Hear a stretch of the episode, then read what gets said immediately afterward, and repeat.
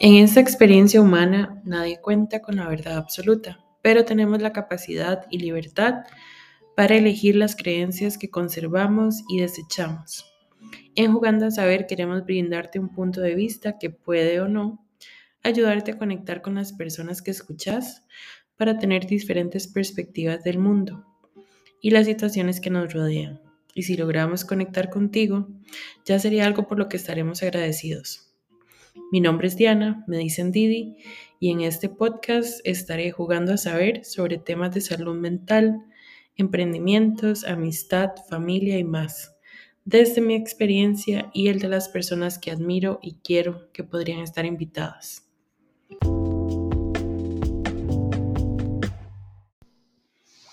Hola, bienvenidos al primer episodio de la segunda temporada de mi podcast.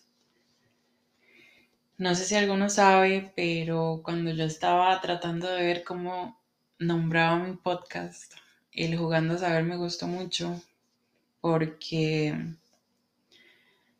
siento que nadie es 100% experto en ningún tema y mucho menos si esos temas son de ámbito emocional. Y dado que el tema mayoritario de este podcast es salud mental, este, creo que jugando a saber es eso, ¿verdad? que acá estoy jugando a saber sobre ciertos temas, pero en realidad ese conocimiento solo ha venido de mi experiencia propia. Y si esa experiencia puede ayudarle a alguno a mejorar su, sus relaciones interpersonales, sus relaciones amorosas, su relación consigo mismo, pues enhorabuena pero si no, creo que también podría servirle a alguien de tal vez cómo no actuar o qué cosas no decir o cómo no reaccionar a ciertas situaciones. Pero eh, sí me gustaría compartir ese proceso porque siento que no es un proceso lineal, no es un proceso fácil y no siento que es algo que se pueda hacer como autodidacta siempre se ocupan guías en el camino. Entonces, hoy a grandes rasgos quiero mencionar eh, las cosas que me han servido a mí y como mencionarles un poquito de qué ha tratado cada cosa. Pero ya en episodios posteriores, eh, tal vez profundizar un poco en esos temas. Eh, creo que quiero empezar diciendo que desde que estaba en el colegio, o sea, desde que tenía 13 años, estoy con terapia. Eh, siento que en ese momento lo que más estaba tratando era el divorcio de mis papás. Mis papás se divorciaron cuando, bueno, se separaron cuando yo tenía 12 años. Y en esa época para serles muy sincera, yo sentía que mi relación era mejor con mi papá que con mi mamá. Sin embargo, hay algo, yo me parezco muchas cosas a mi papá, no todas eh, soy partidaria de admitirlo en público, pero siento que una de las más notorias es mi personalidad eh, mi papá le huye demasiado a las discusiones y a las confrontaciones. Y yo soy igual. Entonces siento que una de las cosas que más me han ayudado en terapia es a saber cómo afrontar esas conversaciones incómodas que a veces son necesarias. Em, y creo que la verdadera razón detrás de eso era porque en alguna época de mi vida, más que todo cuando era adolescente, yo no resolvía conflictos. Yo simplemente me alejaba en silencio, ignoraba o bloqueaba. Y si bien es algo totalmente válido, no es algo que yo satanice ni nada por el estilo en ese momento, siento que no siempre eso es como la salida. Ahora más bien en muchas ocasiones y en muchas situaciones soy yo la persona que trae a colación los temas incómodos. Y Y obviamente, ¿verdad? Por algo se llaman así. Hay mucha gente que no sabe cómo afrontarlos. Y me ha tomado tiempo de verdad como explorar qué me hace sentir más cómoda para comunicar. Y tal vez es algo irónico, ¿verdad? Que yo sea comunicóloga y que me cueste mucho como comunicar este tipo de cosas que, que deberían ser fácil de hablar, pero que a veces obviamente se vuelven un tema muy emocional. Y me ha costado quitarle como el peso emocional que yo le veo a ser tan sensible. Yo lloro muy fácilmente y eso siempre lo he visto como una debilidad porque si bien no siempre que lloro es porque estoy lastimada,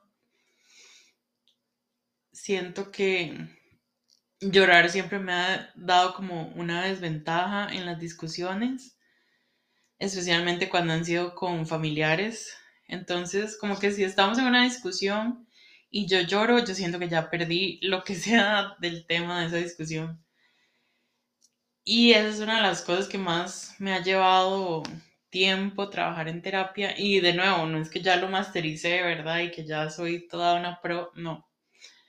Sino que la terapia lo que le ayuda es como hacer las paces con esas cosas suyas que ya son muy suyas y que usted no siempre puede controlar. Entonces, eh, yo estuve en un colegio de monjas de séptimo a noveno y ese colegio tenía una psicóloga. De hecho, si no me equivoco, se llamaba Gabriela. Y por muy raro que esto parezca, me acuerdo del nombre y me acuerdo que yo hablaba mucho de la separación de mis papás, pero no la recuerdo a ella, o sea, no recuerdo su cara, no recuerdo qué era lo que me decía, no recuerdo qué era lo que yo le decía, pero sí me acuerdo que fue, fue un tema muy de conversación en esa época, porque era lo que más tenía en mi mente.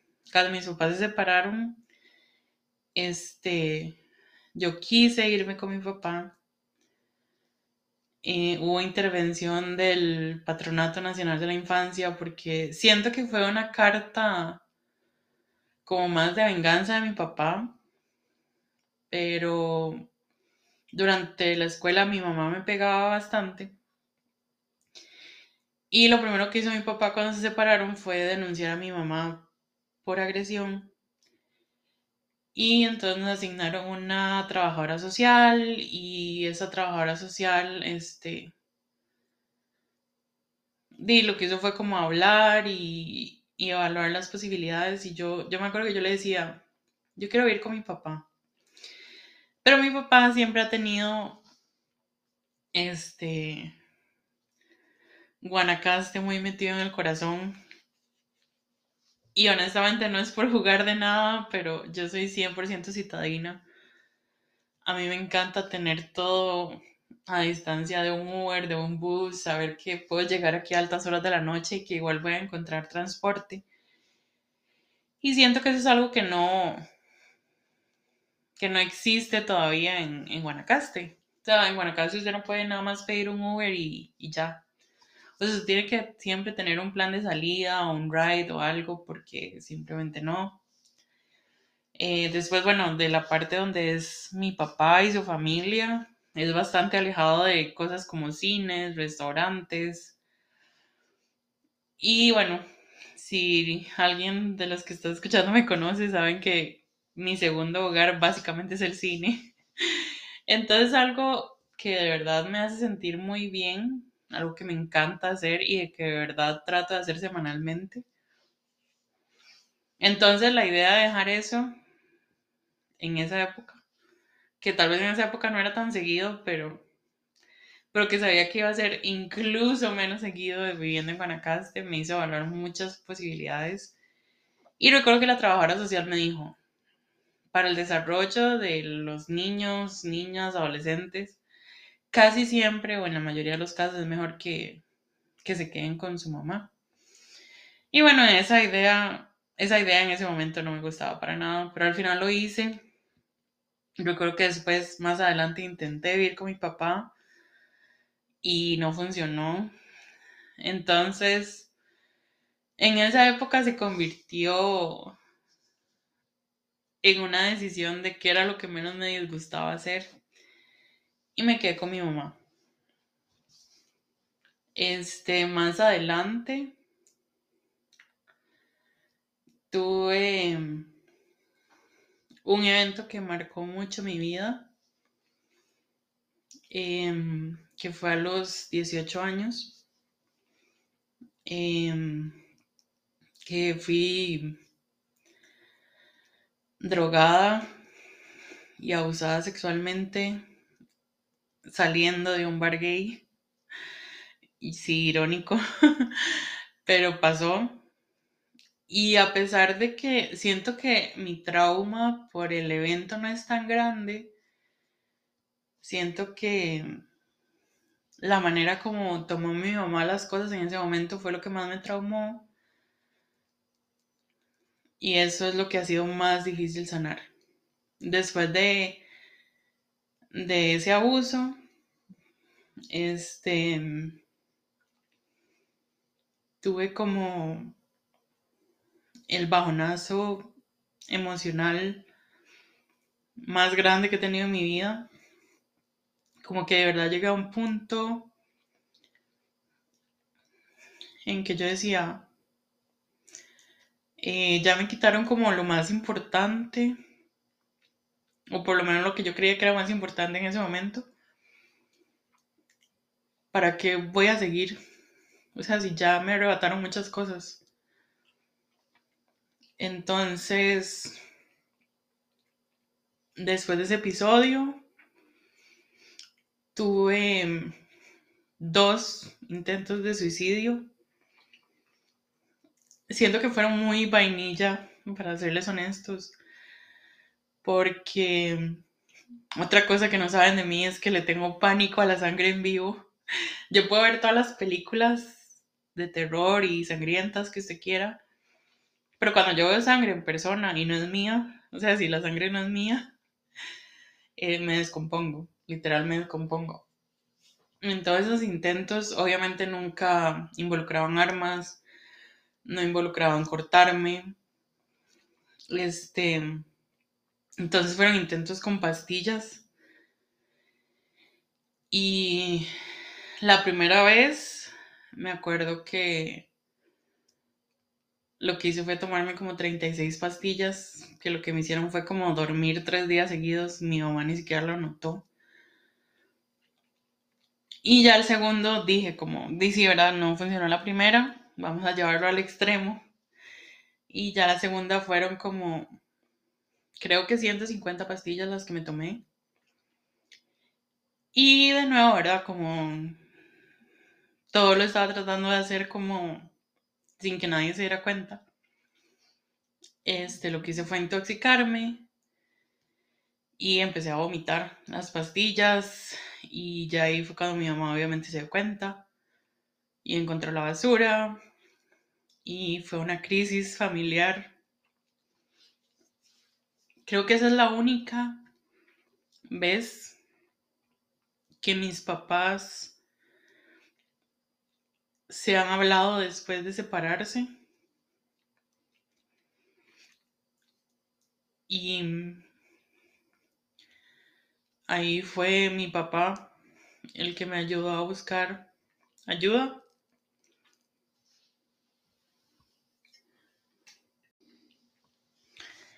Ah, sí, mi papá me ayudó a buscar ayuda, me recomendó un psicólogo en ese momento, hablo con mis amigos le pido a mis amigos que, que trataran de, de ver por qué yo estaba haciendo lo que estaba haciendo. Y desde ese momento no he parado de ir a terapia. O sea, he tenido tal vez como meses sin ir. Y he cambiado como cuatro veces de terapeuta, pero seguí en terapia todos estos años. Y hasta el año pasado, en septiembre, la última psicóloga que me atendió se llamaba Marta, que siento que fue mm, la que más ha tenido impacto en mi vida. Y ella decidió darme de alta. En el momento que ella decidió eso, yo le dije como, hey, yo no creo que yo esté lista para eso. Entonces nos seguimos viendo. Ella intentó darme alta en septiembre y nos seguimos viendo octubre, noviembre, diciembre. Y ya en diciembre ella me dijo como, bueno, yo voy a vacaciones de fin de año, evalúe cómo se siente usted. Yo sigo pensando que usted ya está lista para darse de alta. Pero si usted siente que necesita seguirme viendo, pues nos hablamos. Y resulta que mm, el cambio de año entre 2022 y 2023 fue el único año donde no lloré cuando se terminó el año. Y si ustedes me preguntan, yo ni siquiera sé por qué lloraba todos los demás años. Era simplemente una sensación rara que me hacía querer llorar. Y creo que el, hecho de no haber llorado en este, digamos, 2022-2023 me hizo ver como, me decir, o sea, siento que estoy bien. Y estar bien no significa, ¿verdad? Estar como 100% feliz todo el tiempo. Simplemente que ya sé delimitar mis espacios, sé poner límites, sé cuando se me descarga mi batería social y sé qué hacer o a quién recurrir cuando necesito como recargarme. Entonces estar como ya más anuente y más consciente de esas cosas mías eh, me hizo darme cuenta que sí, o sea que la terapia ha sido efectiva, pero sí, imagínense, desde que tenía 13 años hasta ahorita que tengo 33, todos los años estaba en terapia non-stop. De nuevo, solo han habido como ciertos meses que tal vez cambiaba de, de psicólogo, que tal vez cambiaba de trabajo, entonces me, me buscaba un terapeuta que me quedara más cómodo por horarios, por lo que sea. Entonces, de nuevo, Marta, la última terapeuta, es con la que yo siento que he tenido más impacto positivo, pero eso no desacredita en nada al resto que vinieron antes que ella. Siento que todos me ayudaron a trabajar diferentes cosas y siento que ahora me siento como muy en paz con las cosas que ya logré aceptar, con las cosas que ya sé hablar y con los temas que ya no me cuesta tanto tocar. Entonces, eh, ajá, ha sido un proceso largo, ha sido un proceso doloroso, ha sido un proceso repetitivo, ha sido prueba y error y ha sido también diversificación de otras terapias en el medio esta última terapeuta, Marta, este, me recomendó algo que se llama biodescodificación y código de la emoción, que para mí ha sido lo más, eh, así como mind blowing experience que he tenido en mi vida porque por mucho tiempo habían cosas de mi mamá que yo decía, ok, sí, esto me está lastimando, pero ¿por qué este tema me hace llorar más que los otros y tal vez ya no era como tan vigente o tal vez ya no era tan tan en vivo. O sea, yo decía, ¿por qué esto me sigue afectando si yo ya lo he hablado, si yo ya lo he trabajado, si ya lo he conversado con mis amigos cercanos? Y ese, ese digamos, esa terapia que, que casi siempre se hace en conjunto, en el código de la emoción me di cuenta que yo tenía atrapadas en mi cuerpo emociones de mis papás. Porque, de nuevo, no sé si alguno ya sabe esto, pero yo fui un embarazo cero planeado. Y aunque los seres humanos de manera consciente no solicitamos venir al mundo, por muchos años yo me sentí responsable de que mis papás se hubieran tenido que casar, de que hubieran vivido juntos y de lo infeliz que fue su matrimonio la mayor parte del tiempo. Y después de esa terapia me di cuenta que esas emociones que yo había atrapado como, como que intensificaban mucho la manera en la que yo recibía comentarios, eh, discusiones o comentarios, sarcasmo, lo que sea de, ambos padres. Y después de que hice esa terapia, este, de verdad me sentí literalmente más liviana. Y ya como que poco a poco fue mermando eh, la intensidad, digamos, como de dolor o de llanto que yo soltaba siempre que tocaba ciertos temas. Entonces siento que eso tuvo mucho impacto positivo. Eh, otra cosa que me recomendaron este, fue las constelaciones familiares. Las constelaciones familiares, este, no son lo mismo, pero siento que tienen un parecido muy grande a, a la técnica de psicología que se llama la silla vacía, que es cuando usted usa un objeto o usa a otra persona para desahogarse o para, para soltar o para, sí, sí, como para desahogarse o para sacar ira, enojo o reclamos o resentimiento que se tiene hacia ciertas personas que tal vez usted sabe que en la vida real ellos no están listos o no están mentalmente preparados o emocionalmente preparados para que usted tenga ese tipo de conversaciones con ellos. Entonces las constelaciones eh, son muy chivas porque, bueno, en el momento que yo lo hice, lo hice con un montón de desconocidos y una amiga. Entonces había un cuarto lleno de gente donde usted le explicaba la situación que lo estaba agobiando a la persona que constela. Y bueno, en mi caso, de nuevo, el tema más sensible, mi mamá, yo le dije, ay, es que la relación con mi mamá no mejora, y yo he tratado esto y he tratado lo otro y no mejora. Entonces, la muchacha que constelaba me dijo, bueno, en este caso, me hace para su constelación se ocupa alguien que represente su mamá, alguien que represente su abuela materna y alguien que represente su bisabuela materna. Este, entonces usted simplemente vuelve a ver a la gente que está ahí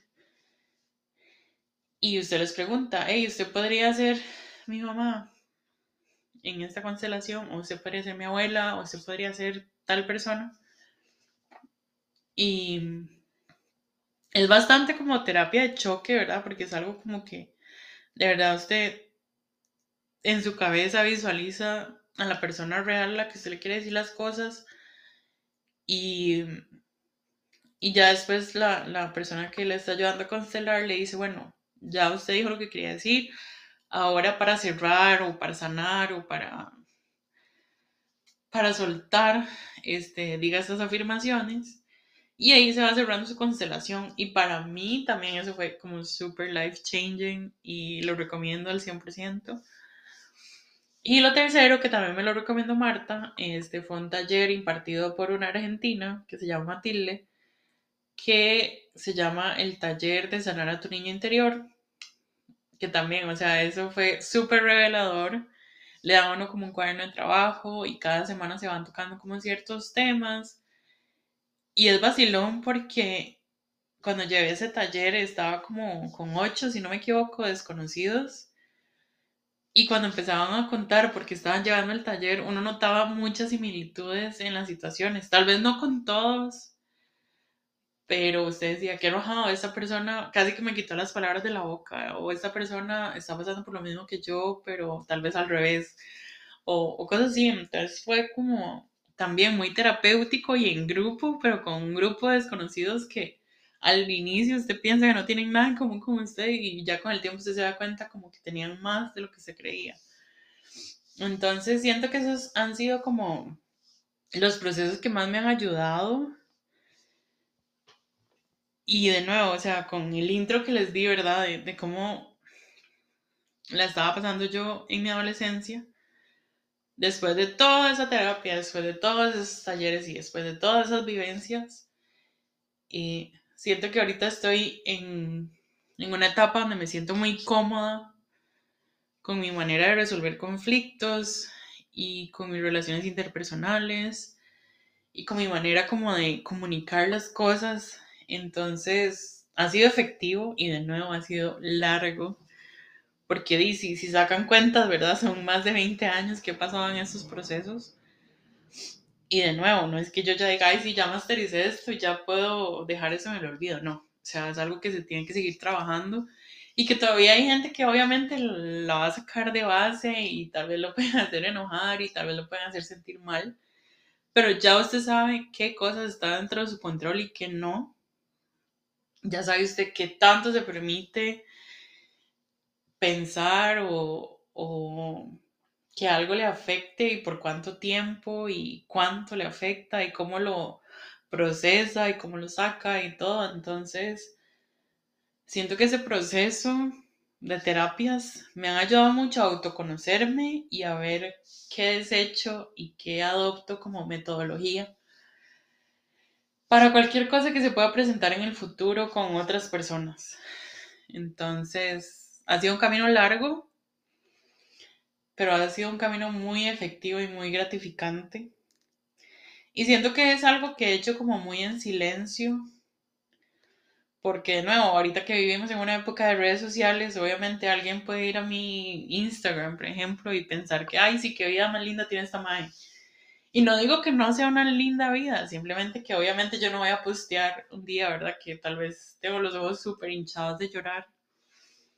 O tampoco voy a postear, este, no sé, la carta que le hice a mi papá para decirle como, creo que lo va a sacar de mi vida hasta que se esté listo de hablar de X, Y o Z tema y saber qué permite usted y, en qué situaciones permite usted que lo ponga. Entonces, siento que eso me ha ayudado a ser más fuerte, más decidida, más tajante y más directa. Entonces, si algo de lo que he dicho hasta el momento les llama la atención, en futuros capítulos quiero como revisitar esos temas y tal vez tocarlos como más de profundidad. Y bueno, si me escucharon todo este episodio y obviamente notaron como las inflexiones de mi voz con ciertos temas, de verdad gracias. Y si a alguien le sirve, si alguien eh, quiere tal vez intentar algo de lo que yo he intentado, pues enhorabuena y de verdad espero mucho que les sirva. Y de nuevo, gracias por escuchar porque de verdad cuando yo empecé este podcast fue así nada más como por un proyecto que tenía, porque yo antes tenía una obsesión con estar siempre como estudiando y ya llegó un punto en que ya se volvió como algo enfermizo, ya no era ni siquiera porque sentía que lo quería hacer, sino era porque yo sentía que si no lo estaba haciendo, me iba a sentir súper inútil. Entonces dije, no, voy a hacer un proyecto y, y tuve que lidiar con muchas cosas porque a mí no me gusta mi voz. Eh, no me gusta como escuchar audios propios, entonces ha sido como todo un proceso también el hecho de hacer el podcast y planearlo y ver con qué frecuencia lo sacaba. Entonces, si han sido fieles oyentes de mi podcast, de verdad, súper agradecida donde sea que estén, porque he visto que este podcast ha llegado hasta lugares que ni siquiera sé cómo llegaron ahí, pero de verdad les agradezco demasiado el tiempo. Y los veo en el siguiente episodio de esta temporada que quiero hacer sola y que de nuevo no soy una experta en ese tema, pero estoy jugando a saber de lo que he experimentado y si a alguien le sirve o le sirve de ejemplo de algo de no hacer, pues qué dicha. De verdad, esa es la idea, ese es el propósito. Y bueno, nos vemos en un siguiente episodio. Muchas gracias.